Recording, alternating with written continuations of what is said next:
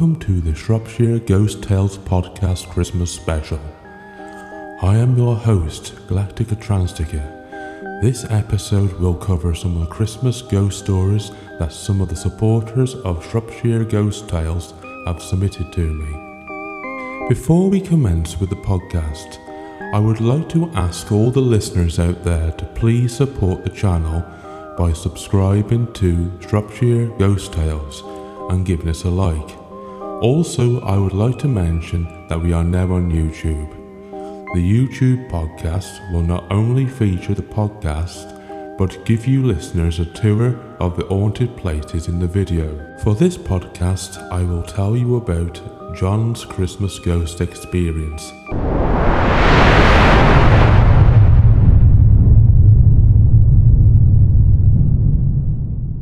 In the winter of 1997, John and his wife Laura had just moved house from living in Kent, where he had moved to a small cottage in the county of Shropshire. It was closely approaching Christmas, and they had just only finished moving the furniture and making the cottage more homely. The cottage needed some renovation work, as the cottage had been unoccupied for three years. John, which was a builder, took on the work in hope of creating a nice home for himself and his wife in the country. John began renovating one of the bedrooms to convert it into an office so he had somewhere to do his business work. Whilst he was replacing some of the floorboards in the bedroom, he found an old book underneath the floorboards. At first, he said he was excited as he thought he had found a time capsule that one of the former owners had left. However, after he had cleaned off the dust, he quickly realised that the book was more sinister than he thought. What he had found was a book about witchcraft. The book had strange symbols in it, as well as spells and axes. John said that he couldn't read the book, however, as the text was written in another language. John said he just dismissed the find and put the book into the loft without telling his wife, as it may scare her. John said that he just carried on with converting the room. Christmas Eve came, and John and his wife had their daughter and her two children around to spend Christmas with them. This was when strange things started happening. John said that at 9 pm his daughter had just put her seven year old son to bed in the spare room, as it was Christmas Day the following day. Around 11 pm, whilst John and his family were talking downstairs, Laura said she could hear a man's voice talking to her grandson upstairs. Laura went upstairs to check on her grandson, and as she went into the spare room where her grandson was sleeping, her grandson was sitting on the floor talking to thin air, as there was nobody else in the room with him.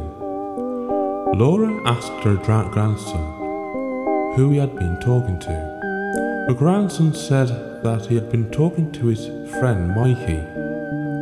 Laura just dismissed the idea and just thought that her grandson had been talking to an imaginary friend, as children do.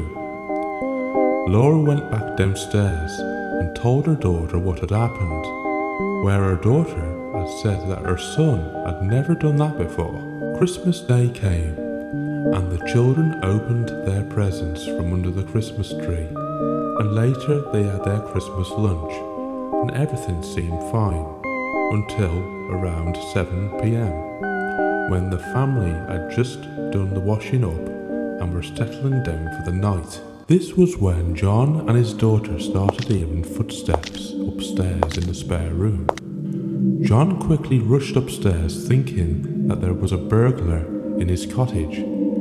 He said that since the cottage was detached and far away from other properties, there was no chance it could have been a neighbour. As John got to the door of the spare room, said that he could hear the voice of a man in the spare room. John started to feel afraid at this point, in case a burglar was to attack John. John shouted, Who's there?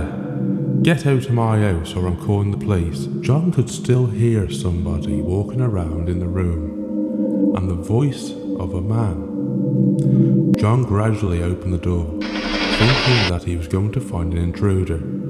But as he opened the door, there was nobody there. John said he searched the old cottage but did not find anybody. Boxing Day came, and John's daughter was getting ready to go back home with her children. She had just been cleaning up after the children after a day of celebration. She was in the spare room upstairs packing away the children's clothes when she started hearing footsteps again in the room with her. At first, she just thought it could be the floorboards creaking, as it was an old property. But then things started to get more sinister as John's daughter started to hear heavy breathing in the room with her. Suddenly, the bedroom door started to close by itself. John's daughter said that she could see the door handle moving all by itself. John's daughter started to panic and ran as fast as she could out of the room back down the stairs.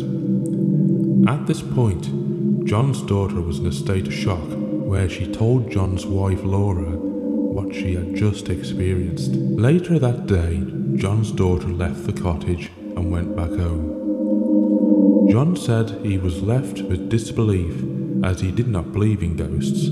However, what happened later that night questioned his beliefs. John said Laura had gone to bed early that night as she had to be up in the morning for work and she worked as a nurse at the local hospital. Since John liked to stay up late and watch TV, he stayed downstairs on his own. John said it was around midnight and he had fell asleep on the settee. When he woke up, the television had gone off air for the night, and all there was was a white flickering picture on the TV.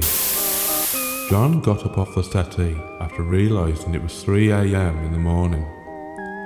But as he w- went to turn off the TV, he began hearing the same male voice in the room with him. He said the voice sounded like chanting.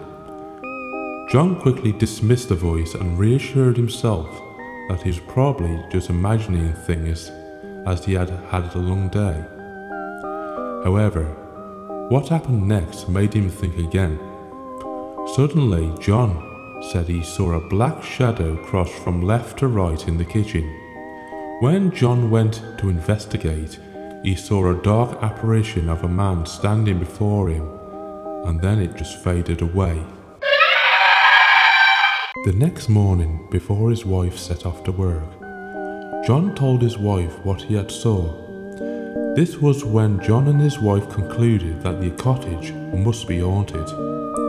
After spending that day away from the cottage, John remembered about the creepy book that he had found several days earlier whilst working on one of the bedrooms in the cottage. John went back to the cottage and retrieved the creepy book from the loft and took it to the local museum to see if he could get some answers. Luckily, there was a curator who worked at the museum who was able to read the book. The curator told John that the text had been written in Latin and that it was a witch's spell book from the 17th century. But what the curator told John afterwards changed John's vision about the cottage forever. The curator said that the cottage used to be a coven state, which is where witches used to meet and practice magic. This was when John decided to hire a paranormal investigations team. A few days later, the paranormal investigations team arrived and were able to conclude that the cottage was in fact haunted, as they had recorded voice phenomena as well as objects moving by themselves. A psychic medium told John that it was the book that was possessed by a lost spirit. The psychic medium asked what the spirit's name was, and to John's surprise, the psychic medium got the name Mike, Michael or Mikey. This was what the name John's grandson had said he was talking to. The psychic medium did an immediate house cleansing with sage and got the spirit to leave the cottage. Ever since that day, John had, has not experienced any more strange happenings and has converted the cottage into a dream home he wanted it to be. I hope you have enjoyed this podcast and please remember to support the channel by subscribing and interacting with us on YouTube. I wish you all a happy Christmas and a happy New Year.